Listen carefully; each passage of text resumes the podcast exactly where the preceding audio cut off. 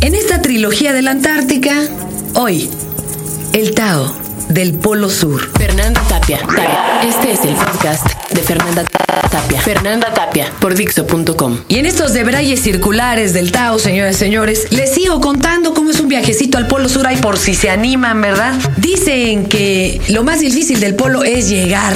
Y sí, se avienta uno unas ocho horas de avión, que te lo venden como directo, aunque la neta es que hacen una escala en Colombia para cargar gasolina y te hacen pasar como por 800 retenes, casi casi buscándote la credencial de afiliación a algún cártel. De veras te esculcan todo, hasta los calzones. Ya de ahí llegas a Buenos Aires, normalmente pernoctas, te brincas al otro día a Ushuaia y ahí te das cuenta con horror que las superbotas carísimas que habías comprado eh, en otro lugar, por ejemplo Estados Unidos y demás, no te sirven de una chingada. Porque por regulación internacional y por respeto al, polo, aunque la verdad es que no hay mejor turismo ecológico que el que no se hace, es que tienes que usar unas botas literalmente de pescadero. Así de esas de las que traen los pescaderos en la viga y demás. ¿Por qué? Porque realmente uno no va a hacer grandes caminatas sobre nieve o hielo. Vas a andar caminando las pingüineras y tú tienes que lavar y desinfectar perfectamente las botas al llegar y al salir de ahí para no andar llevando gérmenes de una pingüinera a otra y causar ahí una epidemia o algo terrible. Entonces,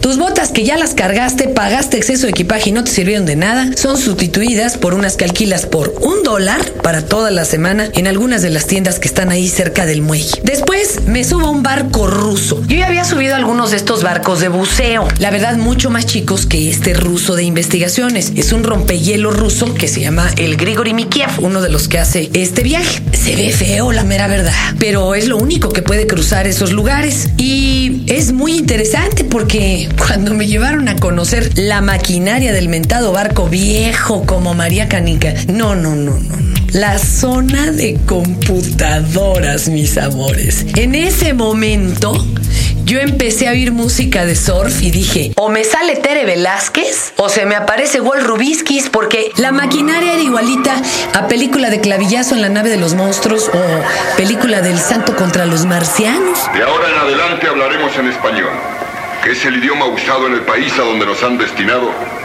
y que los terrícolas llaman México. Ahí sí me aterré porque dije, ¿cómo vamos a llegar en esto? Que seguro no pasa ni la verificación hasta el mendigo Polo Sur. Pues ni modo, mano, te persinas, agarras tu escapulario y a lo que vas. Se arranca el mendigo barco, dos días y medio por el infame históricamente pasaje de Drake, olas de seis metros. Yo ya no tenía nada que vomitar, solo me faltaba echar el páncreas por la borda, de veras. Era algo espantoso. Viví de puras galletas saladas. O sea, me aventaban las crackers y una Coca-Cola nomás para que la panza se asosegara. Era algo aterrador. Sin embargo, había gente que tenía las agallas de bajarse a comer la espantosa comida del chef noruego, sueco, que cocinaba igualito que los del Hospital Juárez. Además, sin sal porque había un chorro de gente grande. No, no, no, qué espanto. Pero bueno. Llegamos a un lugar que se llama las Islas Shetland. Yo, la verdad, las quiero rebautizar como las Shetland. Hay tanta caca de pingüino y de elefante marino que uno no necesita el GPS para detectar la isla. Se huele a kilómetro y medio. De veras, bendito sea Dios, el Animal Planet no es rascahuele. O sea, no mamen con la peste de la caca del pingüino. Es una cosa aterradora. Total, son adorables, la mera verdad. Pero entre que vas mareado y asqueado del barco y luego te recibe el ramalazo, que de veras es mucho peor que Metro Pino Suárez a las 7. Cuando llegas ahí, híjole, como que ya no te caen tan bien, ya los quieres ver nomás en Madagascar. ¡Miren los pingüinos! Sonrían y saluden, muchachos. Sonrían y saluden. Kowalski, informe de avance. Estamos a 200 metros de la línea de drenaje. ¿Y la mala noticia? Se rompió la última pala. ¿Qué? Rico, bucearás en la basura. Necesitamos palas y más palitos de paleta. No quiero que haya otro derrumbe. ¿Y yo, Skipper? Quiero que te veas bonito y gordito, cabo. Hoy saldremos de este chiquero. Vas caminando y dices, ay, mira qué raro. Yo no pensé que en el polo hubiera arcilla roja. A lo que uno de los ge- geólogos nos dijo. No es arcilla, señorita, está caminando en toneladas de caca de pingüino. Que dicho sea de paso es roja porque comen krill, que es una especie de camaroncito chico muy rojo. Ay, Dios santo. Bueno, se necesitan vísceras, señores. Se necesita mucha fuerza física para andar cargando todo el equipo y echarse a andar, brincarse a la Zodiac, que es una lancha inflable como las que promovieron alguna vez de Barbie, pero negra, y demás. Sin embargo, el espectáculo es arrobador. Vale la pena cualquiera de estas dificultades. Es como entrar a la dimensión desconocida, voltear y ver blanco hacia todos lados. Nos tocaron días extrañamente soleados, tanto que el agua se pintó de verde de tantas algas que crecían como locas ante la luz solar. Pero de veras son espectáculos maravillosos y los animales son hermosos. Nos tocó ver una enorme foca de Huedel, gorda, gorda, gorda, dormida en el agua. Imagínense que ponen ustedes a flotar un globo y solo le saliera la, la puntita. Esta foca mantenía solo la nariz fuera del agua y lo demás sumergido. Pensamos que estaba muerta, pero al acercarnos, porque podíamos snorkelear ahí junto a ellos, la oímos roncar aunque no lo crean. Le pusimos la cámara enfrente de los bigotes, llenó de vaho los lentes y la foca ni se despertó. Pueden ustedes estar corriendo en alguno de los icebergs, echarse así como de avalancha en alguna de las grandes montañas glaciares. Bueno, es una locura, verdaderamente. Pudimos snorkelear con pingüinos que no sé cómo nadan tan rápido y de panzazo, con una ballena milky que además parecía estar jugando con nosotros. La verdad era una locura ver ese mar tan verde en ese momento, lleno de grandes hielos. Es como si hubieran hielo, pero en el lago de Chapultepec. Cuando pisamos continente, me tumbé sobre el hielo ya no me importaba el peso del equipo de buceo, ya, ya no me importaba. Lloré. De veras, era hermosísimo. El buceo es otra cosa, pero la verdad sí estaba del carajo. No había un asistente como nos lo habían prometido. Yo ya me sentía ahí, princesa Diana con mayordomo. No, hombre, ¿cuál Juan? Tenías que cargar tú solo tu tanque de 26 kilos, porque es un tanque más pesado que el común y corriente. Tus 20 kilotes de peso que te pones en la cintura. Y claro, ahí no tienes lanchero de Veracruz que te diga, señorita, yo le agarro el tanque. No, porque los que manejan la lancha son señores científicos. Es como si aquí le dice a Julieta Fierro, Julieta, deténme el tanque. Todavía si le dice a Julieta, agárrame el fierro. Ah, perdón, es otra cosa. Pues es diferente. No había quien te ayudara, tenías que funcionar en serio de pareja y claro, con las manos dormidas por el frío, pues esto era poco probable. Ustedes dirán, bueno, ¿y esta qué se fue nomás a oír el viento allá al sur? ¿No? Hay estaciones y te dicen, vamos a visitar la estación científica tal, y tú dices, ay, qué hueva.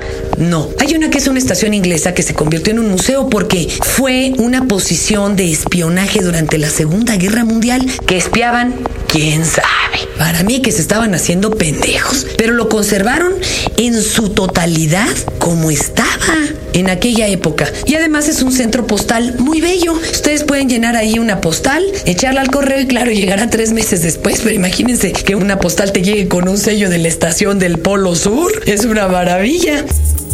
Es una estación que solía ser inglesa y fue donde en los 80 descubrieron el hoyo de ozono. Cuando los ingleses quisieron desmontarla, les salía tan caro que prefirieron vendérsela a los ucranianos por una libra esterlina.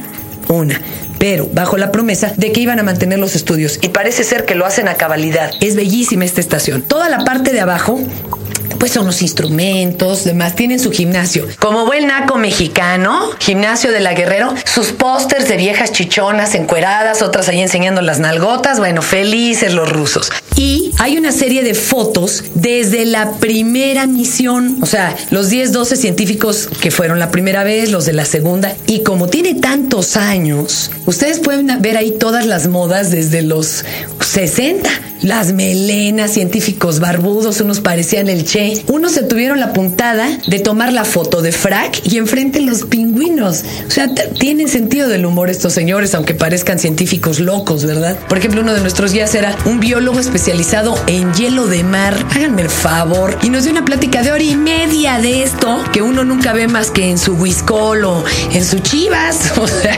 es una locura. Lo maravilloso fue que cuando subimos al segundo piso, yo ahí sí sentí que entré a la dimensión desconocida, señores. Había un mendigo bar.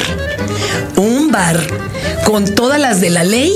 Tenía su mesita de billar, unos focos de colores que giraban audiorítmicamente como de pecero. Y en la barra había colgados brasieres, porque todas las viejas que van, si dan su brasier, le dan un trago gratis. La comitiva rusa que nosotros llevábamos en el barco, no, pues se puso contentísima de ver a sus paisanos. Se pusieron una pedota terrible y se armó una fiesta. Y sonaba la música. Y yo escuchaba La Vida Loca en ruso. Y más música de allá. Y bueno, yo decía, señores, estamos en el fin del mundo. ¿Qué chingados está haciendo un bar aquí? Era totalmente surrealista, como cinco vaqueros de Leningrado en Nueva York, señoras y señores.